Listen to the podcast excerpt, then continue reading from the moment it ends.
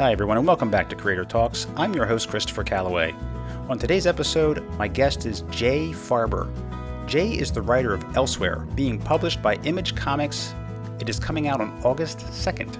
Now, Jay has written a story about Amelia Earhart. What happened to her after she disappeared? Now, this is not a serious look into what happened to Amelia Earhart after her disappearance. No, this is an action and adventure comic book. And it is illustrated by Sumeyye Kesgin. And this is the solicitation found on Image's website for issue number one. Mysteriously transported to a strange new world filled with flying beasts and alien civilizations, Amelia desperately struggles to return home. Along the way, she forges alliances and makes enemies as she goes from aviator to freedom fighter in a rebellion against a merciless warlord. How about that? So, the art, as I said, is by Sumeyye Kesgin, and Sumeyye also does the cover. There's also a variant cover by Andrew Robinson that'll be available. And it's all just $3.99. Besides Jay's work in comics on Elsewhere and Copperhead, his other book, he also writes stories for Hollywood television shows, including Zoo, returning to CBS for its third season. Jay and I talk a lot about Elsewhere, his television work for Zoo, and also some other things, including my rest and relaxation questions. What does he do to kick back? What is his island book? And what is Jay's beverage of choice? Let's talk to Jay and find out now, here now on Creator Talks.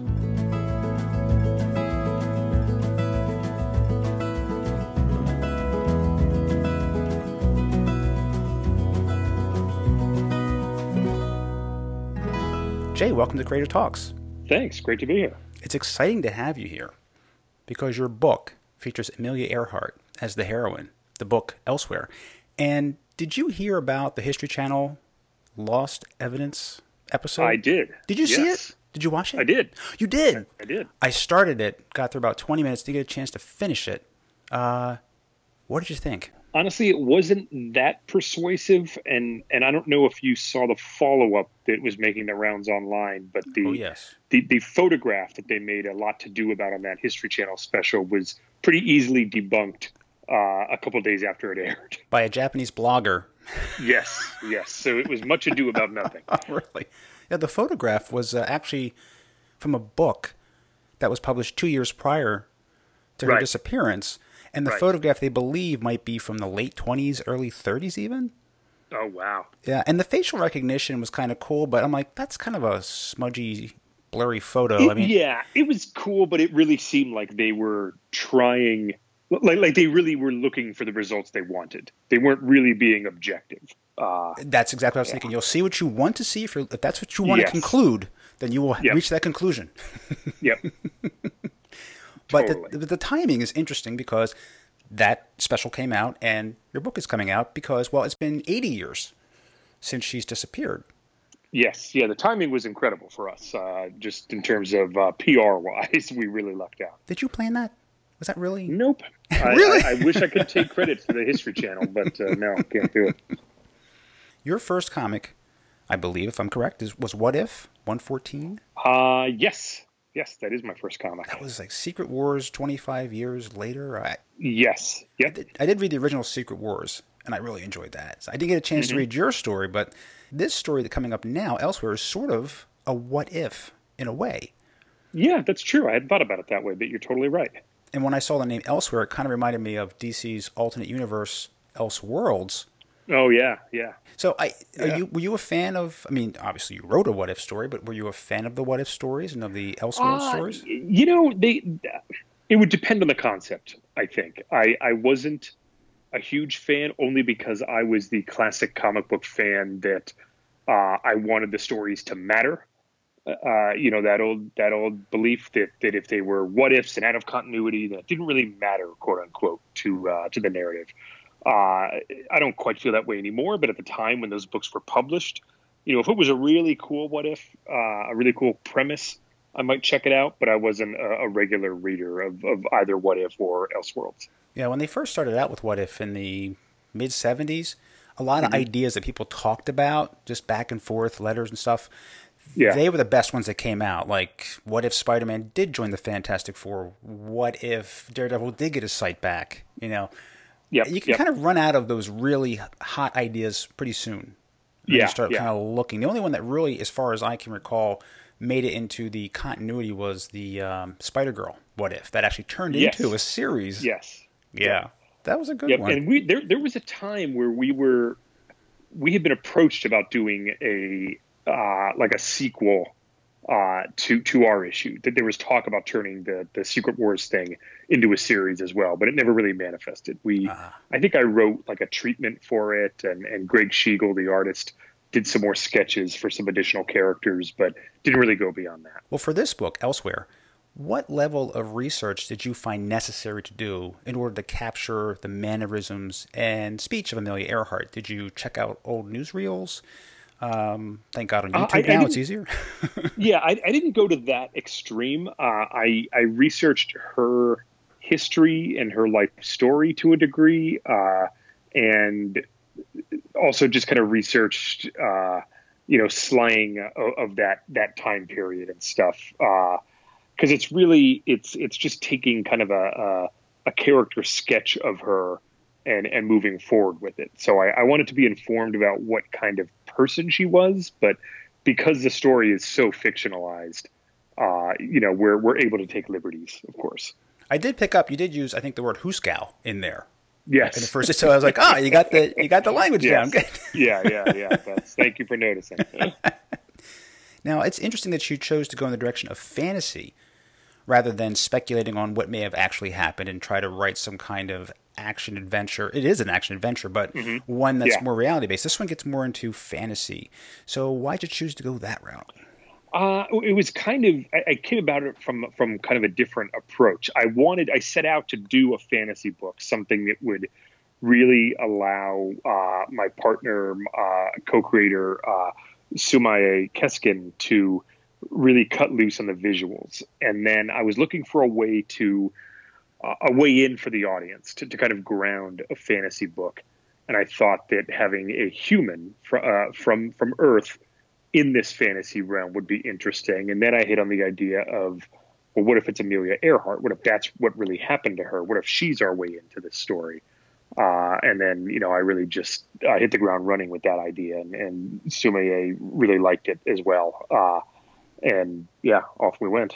Well, it's a lot of fun to read. It's visually very exciting, and there are little nods and homages to other sci-fi films.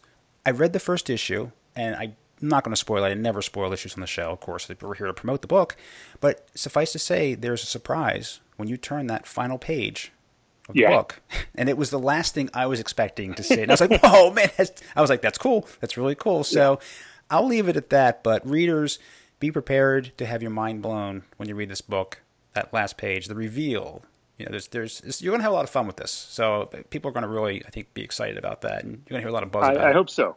I hope so. It's it's been it's been tough to keep a lid on on that other aspect of the book, but I think I think we'll be better for it. I think people will really get a kick out of it when they read it. I, I hate when things get spoiled like that, or somebody throws it up Yeah. online. It's like, why are you ruining it for Yeah. everyone? And not even that when they don't hide it in the Yeah. articles. Like, there's a spoiler in here. It's just like headline. It's like, why? Yeah, yeah, yeah. I mean, I know. It's- It's, infuriating. Well, it's infuriating for the creators because they're well, they, they like to sell their book and have people read it.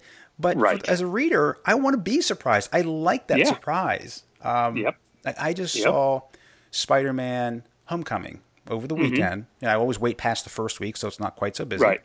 And Right. I'm telling you, one of the best Marvel films I've seen. Top five, Yeah, no it question. was- it was You- terrific. You, had a Yeah. chance to see it? Oh, good. Yep, yep. Well, and I stayed away from spoilers. I just didn't read articles. Um, I knew who was in it.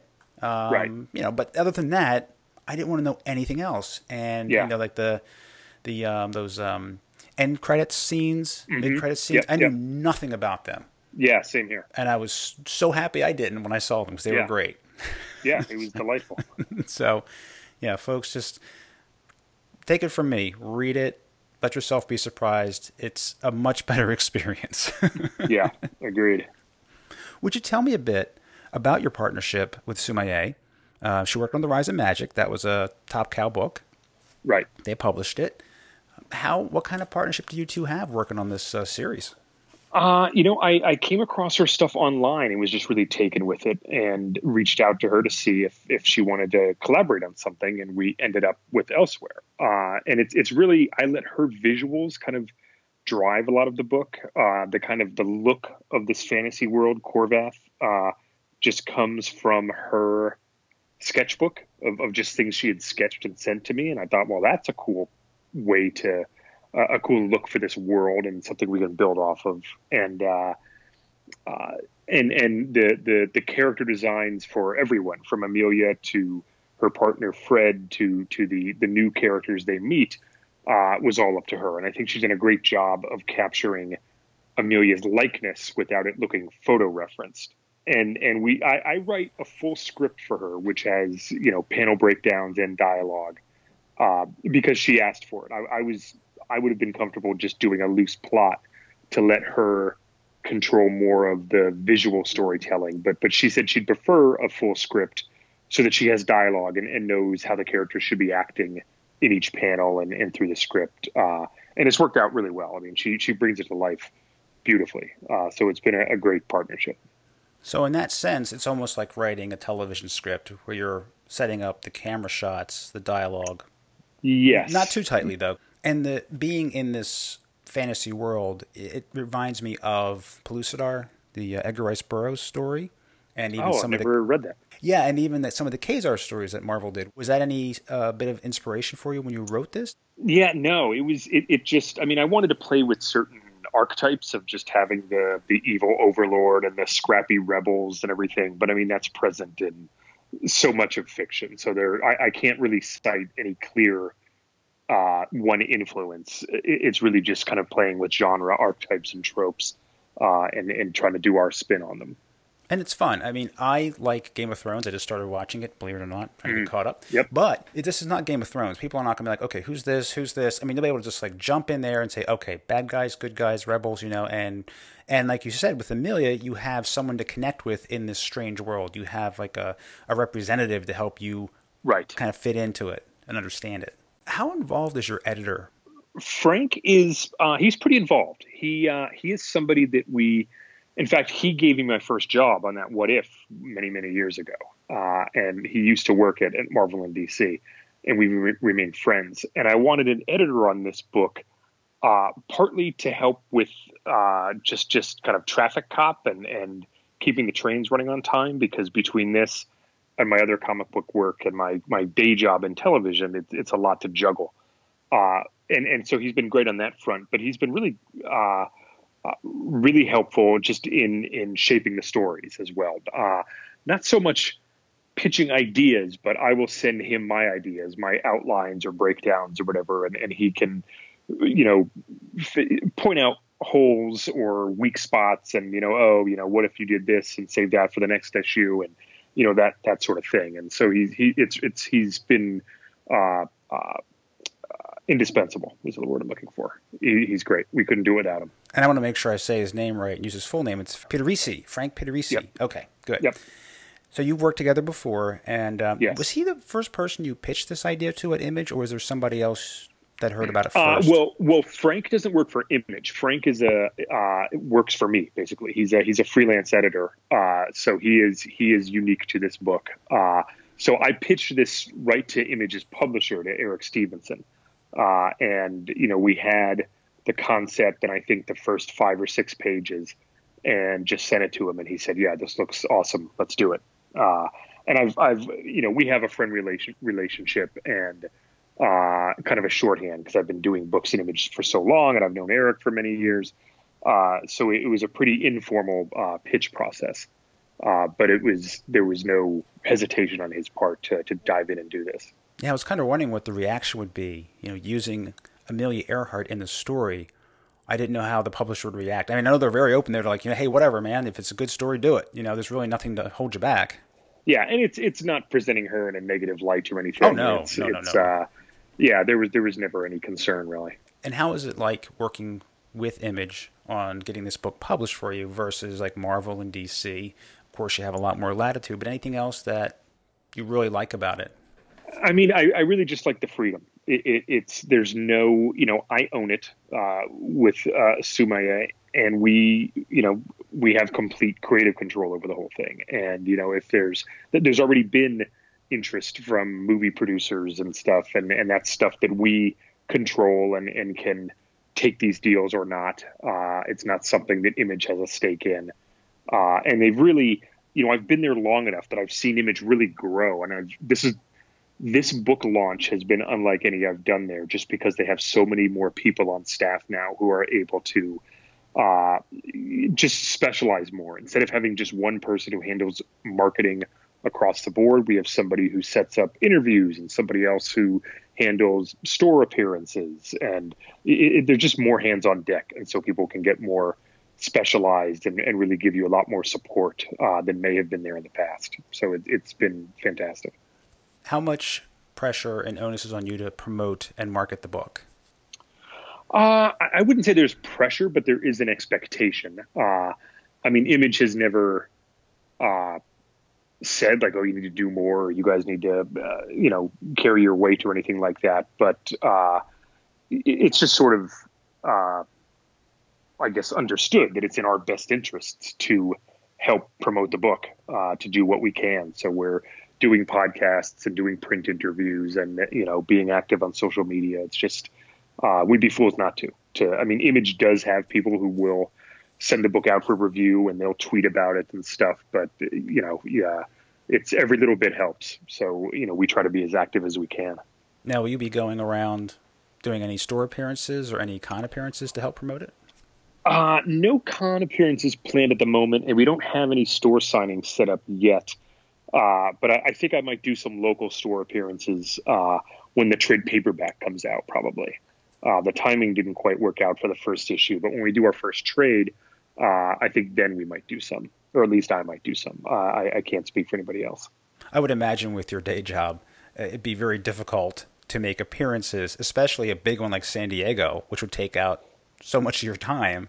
Yeah, I mean, it actually I'm I'm on hiatus at the moment, so I actually could make it down there if I wanted to, but I've I've kind of burned out on San Diego over the years. Oh, so, so you've been there several times. If I can, Oh yeah, yeah. I used to go. I went. I forget how many times, but uh, when I was starting out in the industry, I went every year for I don't know six or seven years probably. Uh, and it's been a while, uh, but it's I don't miss it. it's, it's not quite my my favorite thing. I've never been. Um, what what's the thing about it that you're just not that crazy about? Uh, I, I just don't like crowds. I don't like it well, taking me place. half an hour. Yeah, I don't like it taking me half an hour to walk 30 yards uh, and and uh, standing in line for everything, standing in line to get in, standing in line to get through a door. Uh, yeah, it's just it's and and for from a creative standpoint, a lot of uh, I think a lot of the reasons that, that some certain creators go there or an incentive for them to go there is to take meetings and get their book in the in front of Hollywood people. Uh, and I live in LA, so I don't necessarily have that handicap. I mean, I, I do that every day for a living, uh, so I don't I don't have that incentive. And it, it does, you know, I would like to interact with the fans more, but it's it's just such a such a zoo. Again, it's just the crowds uh, that, that I'm just not not crazy about. Sure, and I'm not knocking San Diego, but and if, if I could afford to go, because I'm on the East Coast, um, if I if I could afford to go and had the time to take off, I too would not be too crazy about crowds and spending that much time trying to get through things to see people. Even New York, New York's closer to me. I could do it, but I'm still like, I don't know the crowds. Uh, yeah, have you gone? Have you gone to New York that that convention ever? I haven't ever, and it's it, but the timing's bad usually for me with work. I have other events I can't get away that week, but I've been to smaller cons like Heroes Con, Baltimore, and there it's not hard to get in front of people and talk to them. It's very yeah, yeah, very yeah, easy to great. get. I haven't I haven't done Heroes, but I've done Baltimore, and it was fantastic. And I I did New York. I think two years ago was the most recently I've done that.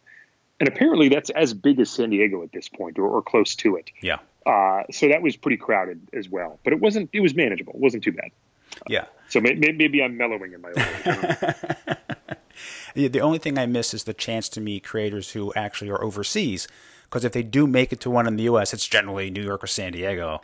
Otherwise, I'm not going to see them at the smaller ones. But you know, yes, I mean, this is true. Yeah, I do prefer the smaller ones personally. But there's nothing wrong with the other ones if if you're up for it and you got the energy. Oh, yeah. Hey, man, totally, go for it. totally. I have lots of friends who love it, so it's it's uh, it's my own thing. I don't expect everybody to agree with me. Now, you mentioned a trade at some point being collected of all the issues. How far out have you worked so far? We have the first four issues, which comprise the first arc, is completely drawn and colored at wow. this point. All right. Uh, and then I have written issue five, and it's being drawn as we speak. Issue one is out in August, so then issue two September, three October, four November, and then we'll take December off. December will be down a month, and then January will be our first trade. So, folks, don't wait for this to be a Christmas gift. Buy it every month. yes, yes, please do, please do, and and know that it will come out every month. That we're far enough ahead. That's that, that great. We've got a nice cushion, and uh, yeah, so hopefully this won't suffer any delays. Oh, that's fantastic. I, I don't. I've never heard of a book being ahead that far. yeah. How far out do you do you have you plotted in your head? Like, how far out do you think you can take the story? Uh, I, I, don't know. I mean, I, I, tend to keep it kind of loose. I, I, like to to kind of feel my way through it. Uh, I have very loose kind of goalposts in my head uh, of, of what things will happen where. Uh, and I know we are committed as a team to do 12 issues. And then at, at, 12, if if it's going strong and the audience is there and we're all still interested, we'll keep going. Uh, but at a minimum, we'll do 12. Uh, so that that's the the immediate game plan. Okay and I was going to ask about back matter. Image often has some additional back matter essays or something in their books. Do you have any plans for something like that? Uh, we're saving a lot of that kind of stuff for the trade. I oh, think. okay. Uh, so that so that you know, there's an incentive to, to get the trade stuff that, that you wouldn't be able to get uh, in the in the single issues. Uh, we'll be running a letters page and, and hope that, that people will write in and, and we can chat amongst ourselves on the letters page. But uh, but we have no other plans for back matter at this time. Okay, well that's cool though because I've said this before on the podcast. It's always nice to see a letters page. Yeah. And now you can just write an email still, save a stamp, but it's still nice to see it in print. So, uh, what kind of feedback have you received so far from people that have seen the book?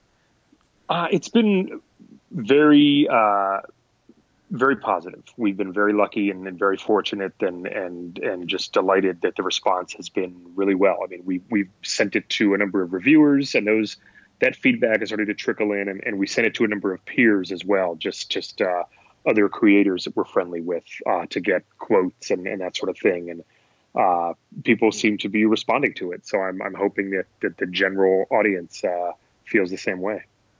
Now you're well ahead on this book. Do you have any other comic book work in the works that you're thinking about, or is this solely, as far as comics go, your focus right now? Uh, well, I'm doing this, and I'm also doing Copperhead, which comes out, uh, which is a monthly series as well. So those are those are my two main focuses. I have a couple other side projects that uh, can't really talk about yet, but but those are the two kind of ongoing series I'm doing at the moment. Okay. Plus your television work. Plus the TV stuff. Yes. And uh, one that I wanted to bring up, my dog actually asked me to ask this question about your series. I'm kidding. Um, about your series. I'm not that crazy. Um, but you have a series that you've written for called Zoo on CBS. Yes.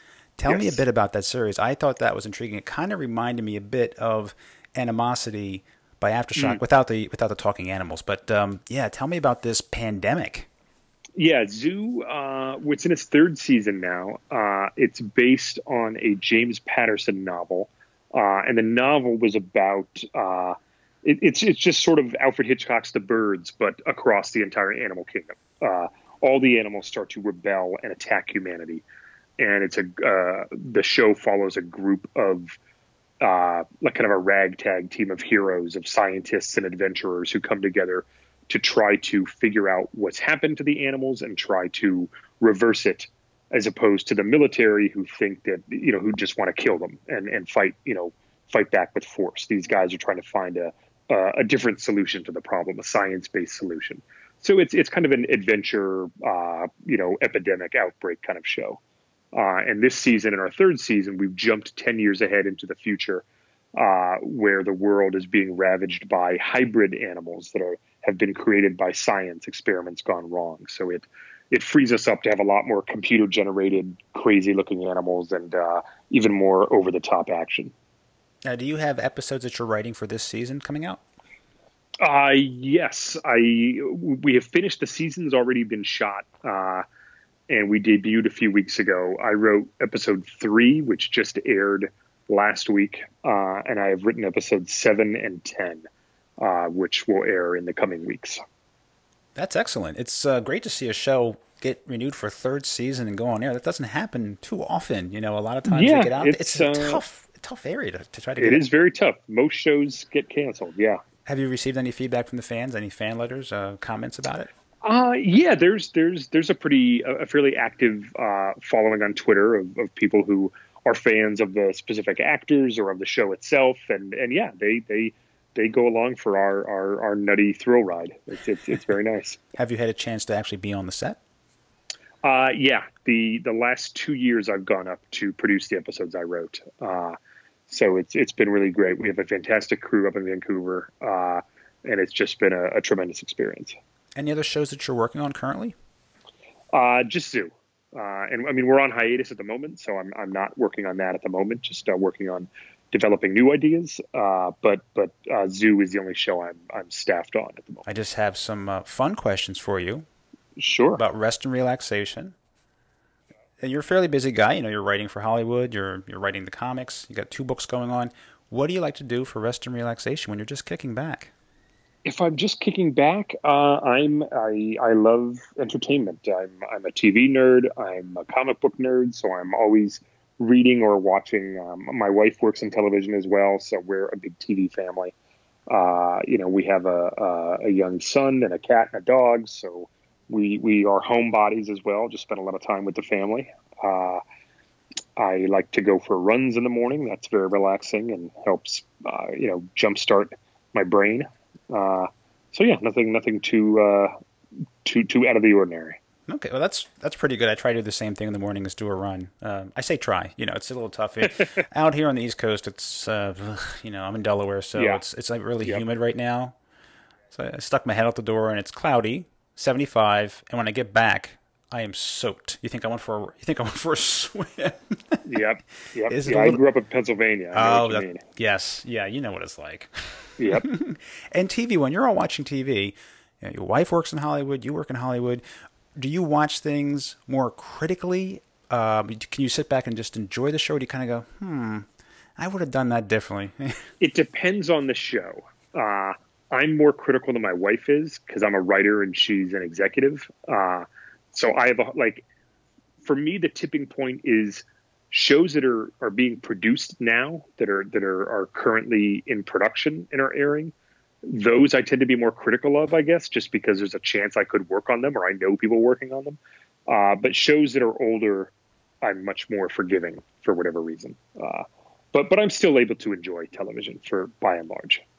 what do you all like to follow on TV as a family? Uh, what are we watching now? Um, we just finished Better Call Saul. Oh, that was awesome.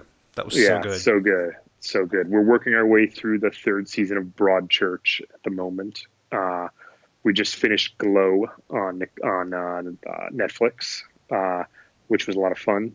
Um, uh, Master of None, we're also watching on Netflix. That's great too. Um, hmm Yeah, Yeah, we watch a lot of the same Uh, things. yeah, yeah. Uh, boy, what else? Oh, Game of Thrones. We just, you know, that just came back, so we're we're there for that. We we were late as well. We started it a couple years ago, uh, Oh, and yeah. binged to get caught up. we started two weeks ago and have been binging. Uh-huh. now we're now on season four, about midway through. Wow. So yeah, Nice. we're, we're like every night, two episodes, weekends, sometimes three a night. You know, so and it's it's so much fun. It's like, look, we don't have to wait. yep. It, it is nice, and it sucks then when you're caught up because then you do have to wait. Oh yeah, then like then you back to yeah. Yep. Yep. Well, I'll tell you that hour goes by so fast. Oh yeah. Like that's it. You know, I can't believe it was that. That's how engaged you are. And Master Nun, when a, a good laugh, that is just a, a great show. Uh, the, Yeah. Absolutely. There was the one about um, when he was trying to date people online and was meeting people. Yeah. That we thought that was one of the best ones yet. When we saw that one, that was great. yeah. That was really good. Okay, so you have, and that's we do the same thing. We kind of find things that we both want to watch together and say, yeah, let's go. We we can both agree upon this. Let's let's watch it, and then we can talk about it. Um, now, this other question is hypothetical. Okay. You're stuck on a deserted island. There's no power, no cell phone, no TV, not a single luxury. You have one book to read, or it can be a set of books if they're part of the same collection.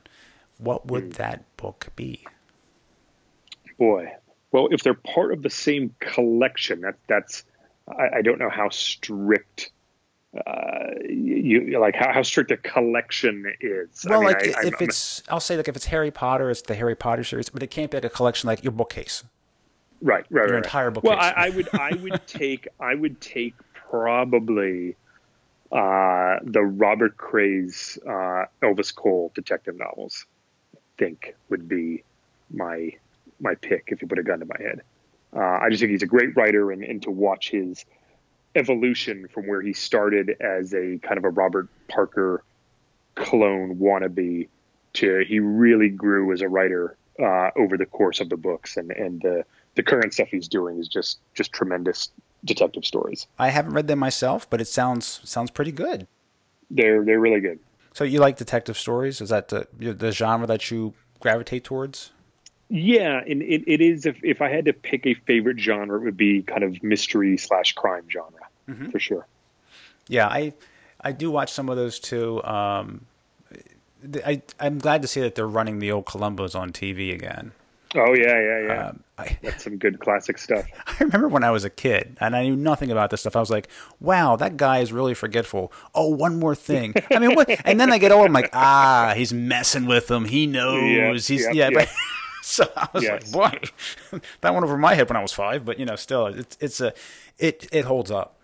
It is it is so well written, and I I still enjoy watching those. They're great, especially seeing some of those older actors back in the day going, "Oh, look, Oh, yeah, yeah, oh, the- the sure. you know, it's I think Shatner was Yep. in there, and it's just Oh, yeah. great stuff. Great stuff. Um, final question under rest and relaxation: What is your beverage of choice?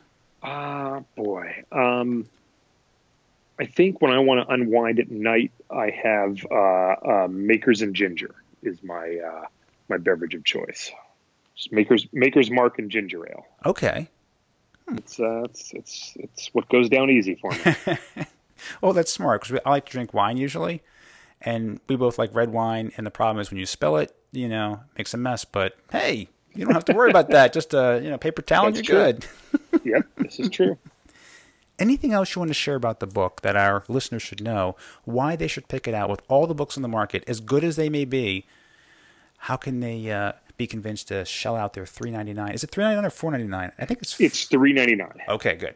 All right. Three ninety nine. Uh, I, I would just say that it's it's a book that uh, has adventure and drama and heart, and it's also a book that is uh, uh, accessible for younger readers, uh, not not little kids, but but younger readers who like adventure. Uh, so if, if you're a, an older fan and you have kids, you know, 10, 11, 12, whatever, this is a book that you guys can enjoy together. Uh, and I think Amelia Earhart's just a fascinating person, and she makes a great fantasy heroine.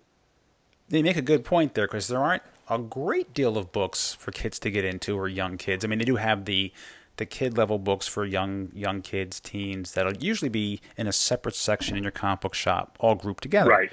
Um, but this is one that would be easy enough to read for you know a young teen, preteen. Um, and and it wasn't really it's not something we set out to do honestly it came about kind of organically that when i sent the first issue to some colleagues a couple of them who have kids came back and said you know this is really great you know this is something that my kids would like too is that you know is, will the series going forward be appropriate for them and i was like well i never hadn't really thought about it in that way but yeah i mean it, it makes sense why uh, if it doesn't compromise the story we want to tell which it doesn't uh, why not make it a little more inclusive?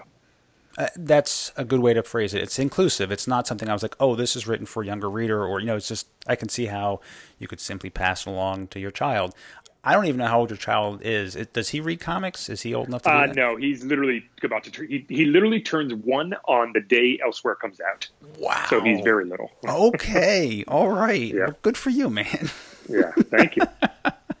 I have uh, three kids, and two are very young. One's five, and one is turning one in August.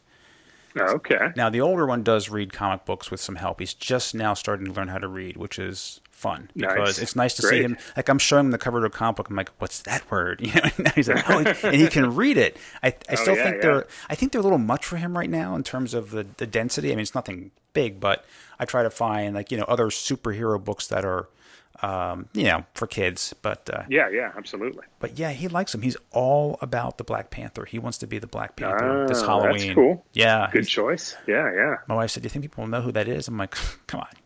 Yeah. The Avengers They- they movies? will. Come on, If come they on. don't now, They they, will. Yes. well, Jay, this has been great. Uh, thank you so much for coming on, and I urge folks to pick up the comic. You're going to really like it. It is a lot of fun. Uh, it's bright. It's nice to see that. It's like a breath of fresh air, but it's an action adventure story, and you will be pleasantly surprised. Uh, Jay, thanks so much for being on the show. Thank you. Thank you. Okay, and that wraps up my episode with Jay Faerber. Checked out Elsewhere, available on August 2nd, published by Image Comics. And hey, don't forget, you can subscribe to this podcast through iTunes, Google Play, Stitcher, and now it's on Podbean. So if you've been listening through SoundCloud, that'll be going away at the end of the month on July 31st. Make sure that you switch over to Podbean if you're using that to listen to your podcasts. But as always, it will be there on iTunes, Google Play, and Stitcher. None of the episodes have gone away. They're all still there, and they will all be on Podbean. If you want to send me any feedback, please contact me through social media at Creator Talks Pod. That's at Creator Talks Pod on Facebook and Twitter. Or you may contact me by email through my website, creatortalks.com. That's creatortalks.com. There, I also have a playlist so you can listen to the current episode, download it, or listen to any of my other episodes, or download them right from the website if you choose not to use iTunes, Google Play, or Stitcher, or Podbean. But whatever you do, make sure you subscribe. It is free. Don't miss a single episode because I have some great guests coming up. I was going to cut back to one episode a week, and it looks like might be two again because, well, I just have a lot of people that want to talk to me about their projects, so I might be doubling up again. But the regular date is always on Thursday, and there may be an extra podcast here and there. And I also have my recommended reading going up about once a week on the website, and I'll be putting that out through social media, so look for that. Plus, I'll be posting on weekends my Silver Age and Bronze Age Spotlight comics on social media. Fear not, I'm not slowing down, I'm just getting started. For Creator Talks, I'm Christopher Calloway. Until next time.